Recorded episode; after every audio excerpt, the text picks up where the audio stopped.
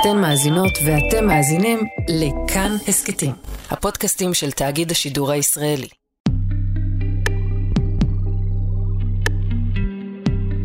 שמתם לב למשהו מעניין?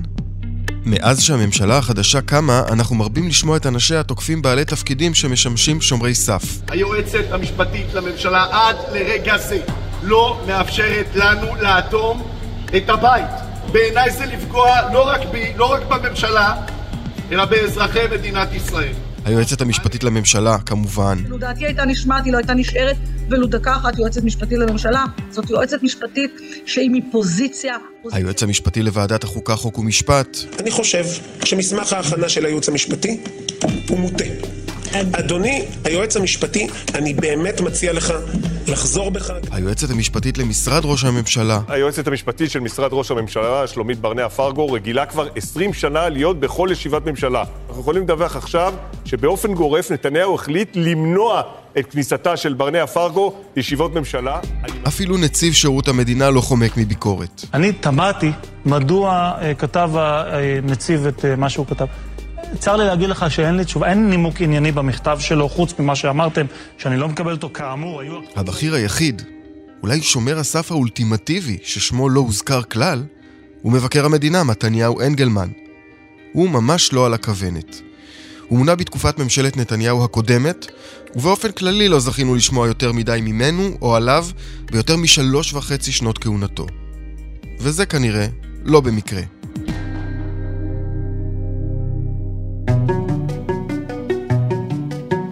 שלום, אני דניאל אופיר ואתם מאזינים לעוד יום, הסקת האקטואליה של כאן.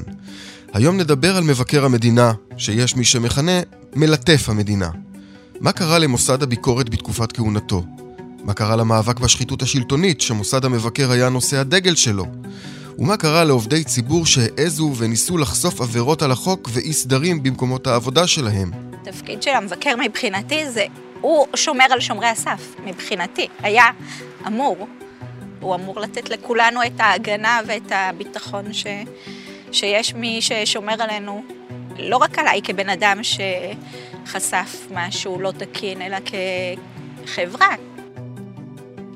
השבוע משודרת בחדשות הערב של כאן אחת עשרה ובערוצי הדיגיטל של כאן סדרת כתבות מדינה בלי ביקורת של ראש דסק התחקירים של כאן חדשות אורן אהרוני. הסדרה הזאת בדקה בדיוק את הדברים האלה והיום הוא כאן איתנו לדבר על כל זה.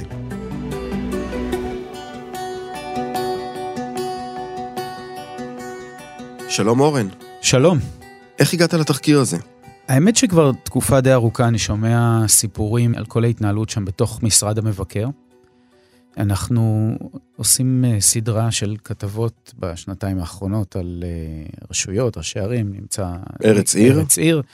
וגם שם אני עוסק הרבה בביקורת, במינהל לא תקין, בשחיתויות. עסקתי בכמה סיפורים על שחיתויות, נגיד בוולפסון, שגם התיק הזה הגיע לפתחו של המבקר. בבית החולים. בבית החולים וולפסון, וכל הזמן הייתה הרגשה ו- ותלונות, ואנשים שמתלוננים, ו- וגם אנשים מבפנים שמספרים שמשהו שם בטיפול, בחושפי שחיתויות, הוא בעייתי מאוד.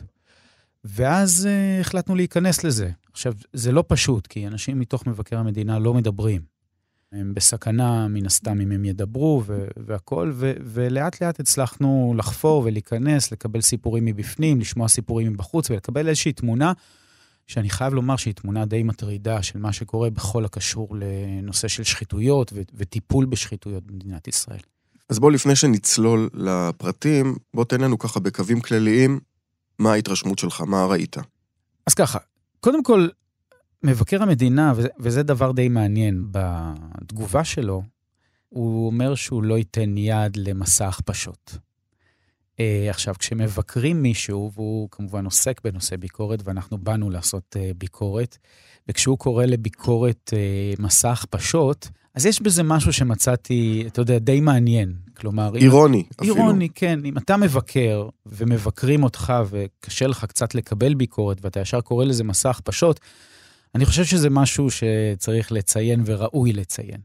ומצאתי פה מבקר שאני חייב לומר שהעבודה שאני רואה ו- ואיך שאני מעריך את זה ואיך שאני מנתח את זה בשלוש שנים וחצי שהוא נמצא, משהו כזה, הניתוח של אנשים שאומרים לי ש, שמדובר פה בעבודה די אנמית, אני מסכים איתה. כלומר, אנחנו רואים את הדוחות, אנחנו רואים את ההמלצות, אנחנו רואים מה שקורה, אנחנו רואים את הטיפול בחושפי שחיתויות, בשחיתויות בכלל, מה שנעשה שם גם במחלקות הפנימיות, ויש פה איזושהי בעיה, איזושהי הפניית עורף, איזשהו מבט הצידה ככה, ש, שמגיע לנושא הקשה, להארדקור בעצם, של מהות העבודה, של, של הביקורת, בטח במשרדי ממשלה, בטח בגופים ציבוריים ממשלתיים, שאני אומר, אם חיפשו פה מבקר שהוא יהיה פרווה בנושאים האלה, שלא יצלול לעומק ו- וייתן בראש, אז אני חושב שהצליחו. שלא יציק יותר מדי. שהסיכום, סיכומי הביקורת של דברים שבאמת אפשר לתת בראש, שבאמת דברים שאפשר להגיד, אתה אשם ואתה צריך לתקן, ו- ולהפנות את הזרקור למקומות שהם באמת מושחתים ובעתיים, אז אני חושב שמי שלא רצה שזה יקרה, אני חושב שהמשימה הזאת די, די הצליחה.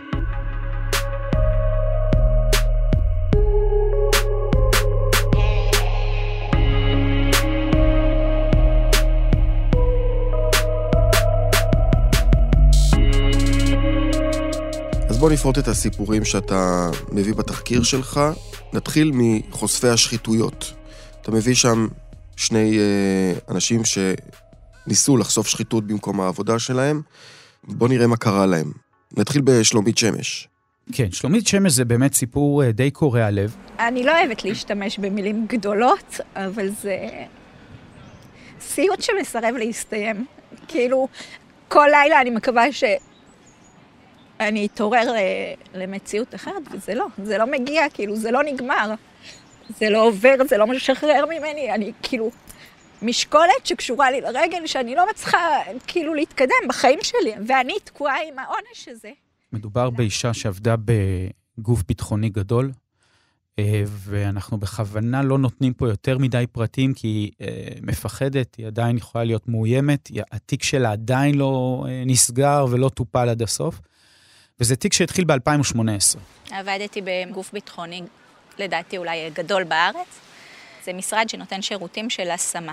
התחלפה מנהלת, והביאה אמות מוסר אחרות וערכים אחרים, ובעצם השתמשה בשירותי המשרד לשירותים אישיים וקידום מקורבים. והיא גילתה שיש שם העדפה של מקורבים, בעבודות, בכל מיני דברים כאלה. והיא העלתה את זה למעלה, בגוף שהיא, שהיא עבדה בו, וזה לא טופל כמו שצריך, ואז היא עברה למבקר המדינה. מאז אלפיים ותשע עשרה, עד היום זה יושב אצל מבקר המדינה. ש-אלפיים ותשע עשרה זאת השנה שבה מתניהו אנגלמן נכנס לתפקיד. נכון. מאז קרה הרבה. ביטרו אותי בתחילת פברואר תשע עשרה. תלונות שווא, האשמות כזה, ופתחו לי תיק על לא עוול בכפי. כל מיני דברים שאני לא רוצה. היא לא הצליחה למצוא הרבה זמן עבודה. מצב הכלכלי אה, אה, נהיה גרוע מאוד, המצב הבריאותי זה גם משפיע כמובן, וזה באמת, רואים את האישה הזאת, איך שהיא מספרת את זה, ובסך הכל היא עשתה את הדבר הנכון, היא באה והתריעה על משהו שהוא בעייתי. אני מחזירה את השאלה, למה? למה אני, שעשיתי את מה שמצפים מאזרח הגון, ישר, ערכי, אז once הייתי בסדר, אז אני זו שמשלמת את כל המחירים, כולם ממשיכים בחייהם, ואני... ממשיכה. כשרואים אותה, את מסכת, נקרא לזה עינויים אפילו, של מה שהיא עברה, של היחס והפיתורים, ואחר כך אה, אה, המשבר, הקריסה, קריסת, של ה... קריסת עולמה, ככה היא מתארת את זה. איבדתי את העבודה שלי, ואז הכל קרס, כאילו, תקופה מאוד ארוכה, לא יכולתי, לא יכולתי לקום, כאילו, שקעתי לדיכאון, הייתי... אה, מטופלת הרבה מאוד מאוד זמן, כאילו בכל מה שקשור, ממש כאילו חוויתי קריסה בכל, ה... בכל מערכות החיים. כשבינתיים יש מין סחבת כזאת במשרד המבקר, שמשך של שלוש שנים שהתיק הזה יושב וממתין לקבל החלטה, אוספים את החומרים, מבקשים עוד חומרים, בודקים את זה. כמה שנים, כמה זמן עם סחבת בלתי נסבלת כזאת? זאת לא תקופה סבירה בהחלט, בטח לא כשמדובר במישהו שהעולם שלו קורס, שהוא בעצם בצד שמנסה לעזור למערכת. ובזמן הזה לא עושים שום דבר כדי לשמור עליה, כדי להגן עליה. נכון, בזמן הזה היא מפוטרת, בזמן הזה היא, היא בבית, אחר כך היא מוצאת עבודה. עכשיו צריך להבין משהו לגבי חושפי שחיתויות.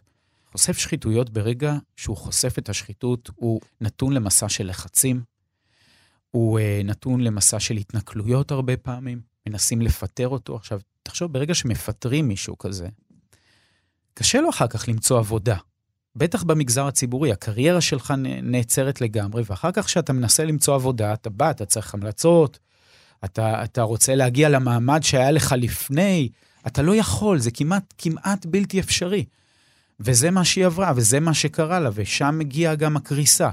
זה בן אדם, זאת אישה, זה, זה איש, זה, זה חושף, חושפת, שראו בעיה במערכת, שראו שחיתות, שראו מינהל לא תקין, שהרימו דגל, שאמרו, יש פה איזושהי בעיה שצריך לעצור. זה כסף ציבורי, זה, זה התנהלות ציבורית, זה משהו שלא ייתכן ש, ש, שיקרה. והם האנשים שנפגעים.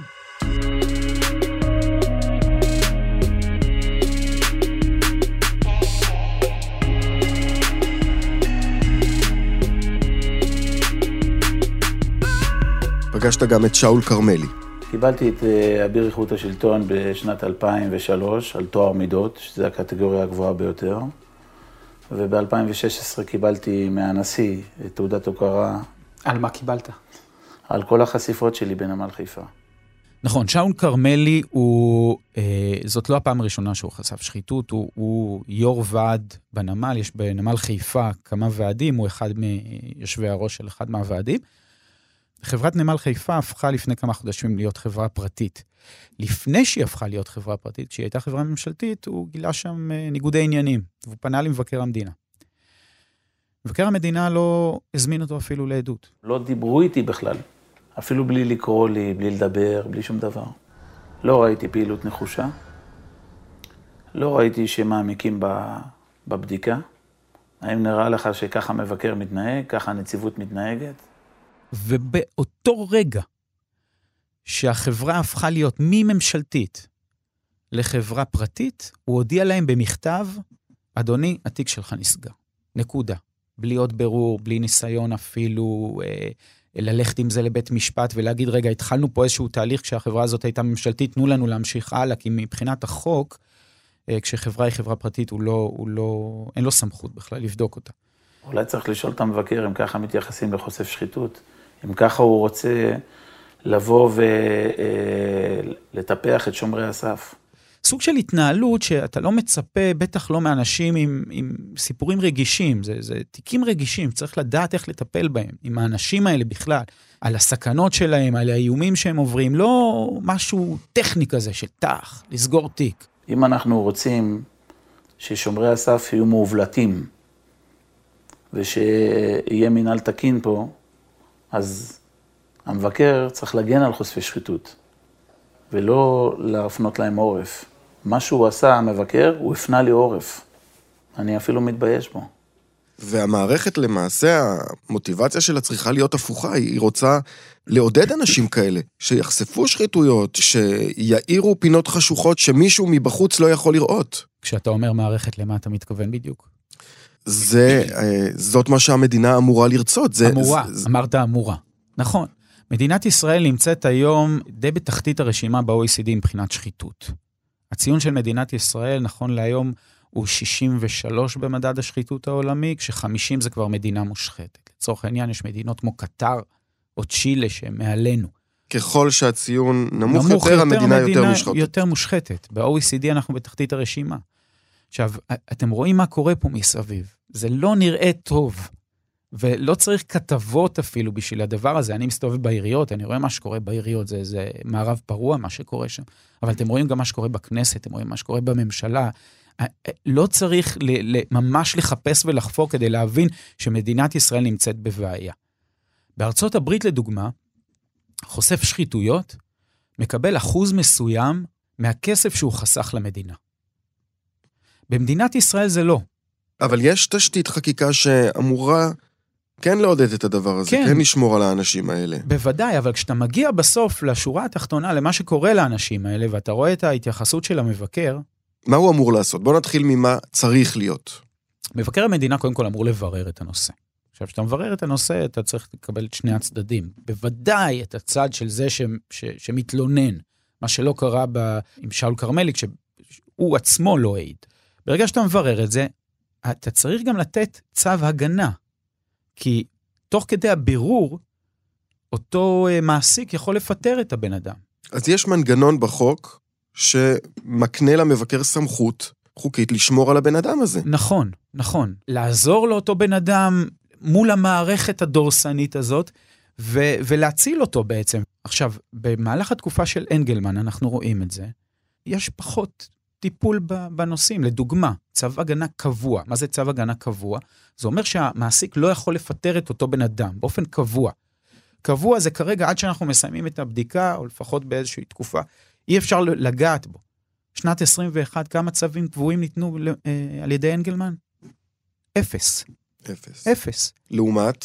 בשנת אלפיים ושש עשרה, שפירה, שהיה מבקר המדינה, היו תשעה עשר צווי הגנה זמנים ושישה קבועים. בשנת עשרים ואחת, יש שלושה צווי הגנה זמנים ואפס קבועים. עכשיו, כך לדוגמה, מעסיקים שעדיין מקבלים צווים, ולא פועלים לפי הצווים האלה. ולמרות הצווים פוגעים בחושפי השחיתויות. זאת עבירה פלילית. אז ברגע שנותנים צווים, צריך גם להגן על אותם עובדים, אם המעסיק מפר את הצו. בין אפריל שמונה עשרה לאפריל עשרים ושתיים, לא נועלו תיקי חקירה בנושא הגנה של, על עובדים. בין אפריל שמונה עשרה לאפריל עשרים ושתיים, התקבלה רק תלונה אחת עם חשד להפרת חוק, ולא קרה, וזה לא הבשיל. עכשיו, אני יודע על יותר, אני יודע על יותר בעיות, אבל המערכת בסוף, בין הנייר, מה שכתוב על הנייר ומה שצריך לעשות, לבין בסוף הפרקטיקה, יש הבדל עצום, ואנחנו רואים את זה, וזאת פגיעה אדירה, כי בסוף כשאני מראיין את שלומית, או את שאול, ואני שואל אותם, תגידו, חושפי שחיתויות, או אנשים בכל מיני רמות ודרגות, במינהל הציבורי, בשירות הציבורי, רואים את זה. מה אתם ממליצים? האם כדאי להיות חושף שחיתויות? בדיוק, וזה הדבר שהכי צריך להשפיע, והכי צריך לשים אליו לב, הם אומרים לא. מבחינה רפואית, מבחינה כלכלית, מכל בחינה, בגלל זה אני אומרת, אני לא אמליץ, המחירים הם כל כך כבדים. המחיר האישי, הנפשי, הכלכלי, לא שווה את זה. ולהיות מישהו שהוא לא חושף שחיתויות, שרואה שחיתות ולא מטפל בזה, זה הכי קל.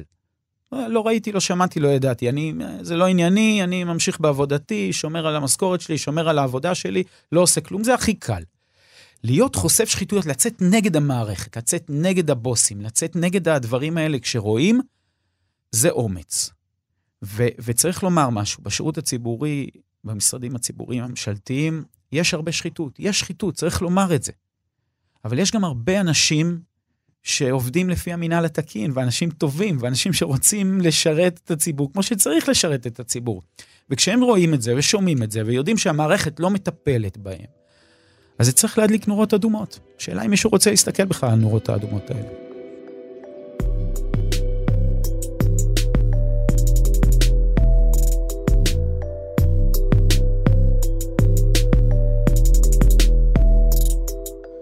אז בואו נדבר על מי שעומד בראש המערכת הזאת, מתניהו אנגלמן, שכאמור נכנס ב-אלפיים ותשע עשרה לתפקיד, שלוש וחצי, יותר משלוש וחצי שנים בתפקיד הזה. חצי קדנציה. איזה מין מבקר הוא? תראה, צריך להסתכל אולי דרך הנאום הראשון שלו. אני מבקש ממבקר המדינה נכנס מתניהו מרדכי אנגלמן לשאת דברים.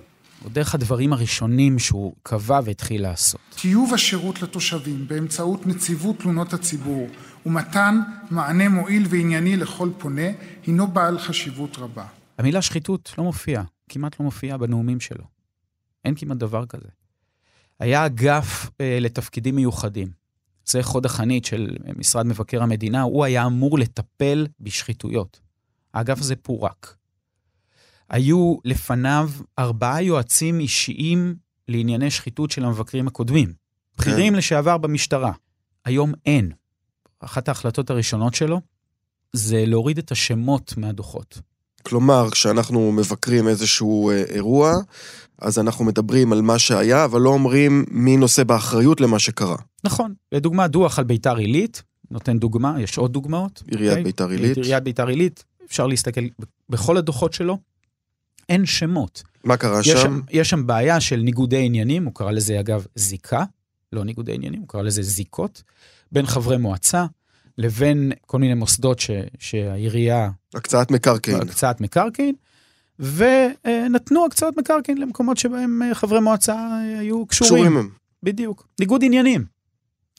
הוא קרא לזה זיקה, ואין כמובן שמות. עכשיו, מה החשיבות של שמות? וצריך לומר ש, שישראל היא לא המקום היחיד שאין לו שמות. אוקיי? יש עוד מקומות, ארצות הברית לדוגמה, כל מיני מקומות שאין בהם שמות. אבל כאן, עד שהוא הגיע, לפחות כמה שנים לפני שהוא הגיע, המסורת הייתה... הייתה, הייתה מסורת שכן, שמים שמות. למה צריך שמות?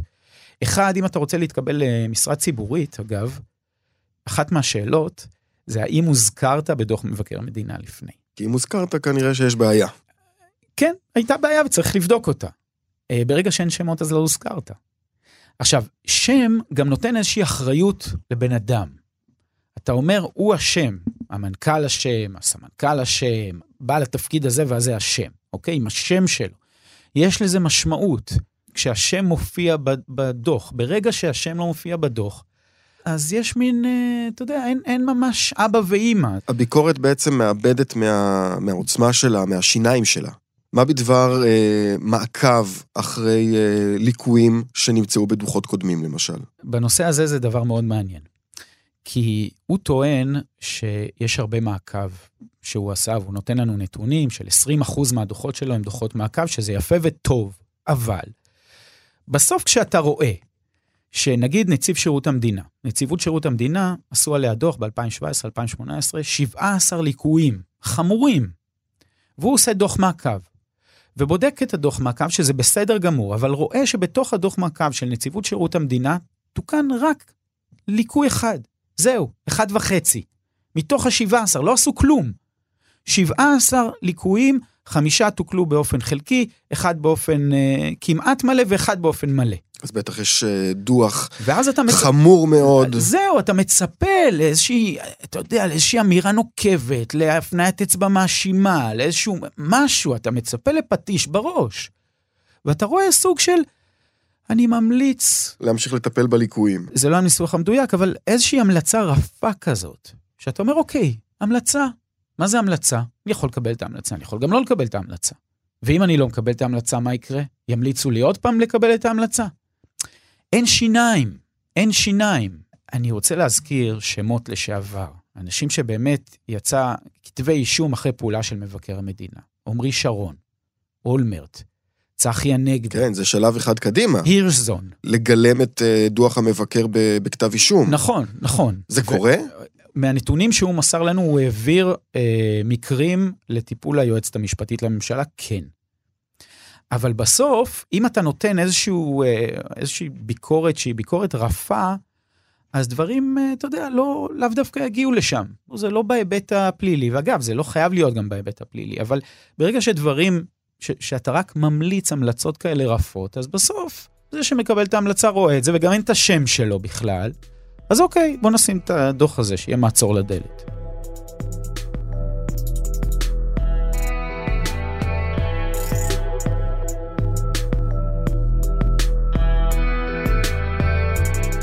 אמרת בתחילת הדברים שלך, שקשה מאוד להגיע לאנשים בתוך משרד מבקר המדינה, ובטח לגרום להם לדבר. הצלחת בכל זאת להבין איך בתוך משרד מבקר המדינה מקבלים את ה... שינוי מדיניות הזה של המבקר? תראה, אפשר לומר היום שיש יועץ משפטי במשרד המבקר, עובד במשרד מבקר המדינה, לא היועץ המשפטי, אלא מישהו בתוך במחלקה המשפטית. במחלקה המשפטית, שהוא עכשיו בהליכים של הגשת תלונה על מנהל לא תקין, בתוך משרד מבקר המדינה. וואו. אנחנו לא יודעים אגב מה הטענות האלה, אבל יש את זה. אנחנו שומעים משם, מבפנים, מאנשים שאנחנו דיברנו איתם על uh, תחושות של פחד מול המבקר הזה, על תחושות של מי שלא מתיישר עם מה שהמבקר אומר או מה שהמבקר מתווה, אז uh, נמצא בבעיה. Uh, ואנחנו יודעים על מקרים שאנשים עזבו שם. עזבו ב... בטריקת דלת, מה שנקרא. עזבו, ב... כן, כי, כי לא הסתדרו. צריך להבין גם שהביקורת מגיעה מלמטה בסופו של דבר. אנשים שמסתובבים בשטח, אנשים שנמצאים מול הגופים המבוקרים, אוספים את החומרים וכו', זה אנשים ב- ב- מלמטה. וכשאתה בא למבקר ו- ומעלה משהו, ומתחיל דו שיח לא נעים, או שזה לא עומד בקריטריונים, או שהמבקר פוסל, או מזלזל, או דברים כאלה, גם, גם את הדברים האלה שמענו, ונכנס לטאקלים אישיים, אז זה גורם לחשש מבחינת העובדים האלה, אה, לא להיות יסמנים. וזה, וזה דבר מסוכן. עכשיו, האם שמענו על דברים כאלה? כן, שמענו על דברים כאלה גם כן. האם זה משהו שצריך להיות במוסד מבקר אה, מדינה? לא, אני מחזיר אותך לתחילת התוכנית, כששאלנו אותו והעברנו לו את דברי הביקורת אה, להגיב עליהם, והוא אמר מדובר במסע של הכפשות. לא, מדובר בביקורת, לא במסע של הכפשות. לפני שניתן את התגובה של משרד מבקר המדינה, באופן כללי, מה המבקר אומר להגנתו על הטענות האלה? קודם כל שמדובר בהכפשות, אבל המבקר בעצם אומר שהמטרה שלו זה להניע לפעולה. זאת אומרת, אם אנחנו אה, אה, לא מזכירים שמות, אם אנחנו אומרים המלצה כזאת וכזאת, אז אנחנו אה, נניע לפעולה. אנחנו נגרום למערכת לתקן את עצמה יותר טוב. ברוח חיובית. לא לתת פטיש בראש, אלא לעודד. אה, לעודד. בדיוק, לעודד. עכשיו, אם אתה שואל את דעתי האישית, אני חושב שמדינת ישראל, וגם צריך לראות מה שקורה נגיד, בכנסת, בממשלה, בעיריות, אני לא בטוח שעידוד זה דבר שעוזר. אני לא בטוח שמשהו שגורם להנאה לפעולה כמו שהוא רואה את זה, של דברים יותר חיוביים, או משהו יותר קל כזה, זה משהו ש, שיגרום לאנשים לפעול. אני, אני ממש לא חושב ככה, אני חושב הפוך. אני חושב שאם אנחנו רואים דוחות מבקרים קודמים, אז אנחנו רואים את הטאקלים עם, ה, עם הממשלה. כך לדוגמה את פרשת המעונות אה, של נתניהו, זה התחיל מדוח מבקר. יש כאלה שאומרים שבגלל זה אה, חיפשו מבקר שהוא יבקר קצת אחר. אגב, אנחנו גם שומעים קולות, לדוגמה בסיפור של הר מירון. אנחנו שומעים אנשים שאומרים לנו שבהר מירון, אם, אם אתם זוכרים, אחרי האסון, הגיע לשם מבקר ואמר ישר אני אפתח בחקירה. כן. אז מה שאומרים לנו, אומרים לנו, שלחו את המבקר קודם, כי ידעו ששם זה יהיה יותר קל. לא צריך ועדת חקירה ממלכתית, שם לא יהיו שמות. ניתן את התגובה שנמסרה לנו ממשרד מבקר המדינה. מבקר המדינה רואה חשיבות רבה בהגנה על חושפי שחיתויות, ובמקרה הצורך מעביר ליועמ"שית לממשלה להמשך טיפולה במישור הפלילי הפרות צווים. בכל הנוגע לטענות על ירידה דרסטית בבקשות לצו הגנה, המציאות הפוכה. בשנת אלפיים עשרים ושתיים הייתה עלייה של חמישים אחוז בהשוואה לשנת אלפיים עשרים ואחת. רק נגיד שגם אלפיים עשרים ואחת וגם אלפיים עשרים ושתיים הם שנים של מתניהו אנגלמן בתפקיד. לגבי תלונתה של גברת שמש, בפגישה עם המתלוננת שנערכה בנובמבר אלפיים ועשרים, היא הודיעה כי היא החליטה לתקן את בקשתה ובעקבותיה היה צורך בקבלת מסמכים נוספים ממצח, החלטה בבקשה תתקבל בהקדם. בכל הנוגע לשאול קרמלי, אין בסמכות המבקר לפי החוק לבדוק תלונות של חושפי שחיתויות בגופים פרטיים, אף אם הם נהפכו לכאלו תוך כדי הבירור. לא היה צורך בפגישה עם מר קרמלי מאחר שטענותיו היו ברורות. ניתוח דוחות המעקב שבוצעו בשנת אלפיים ועשרים והוצגו לכתב מצביע על תיקון של למעלה מ-חמישים אחוז מהליקויים. הטענה השחוקה לפיה הדוחות אנמיים מופרכת. ולסיכום, ההכפשות לא ישנו את אופן התנהלות המבקר, והוא ימשיך להוביל את המשרד בגישתו המקצועית וללא מסו פנים. עד כאן התגובה.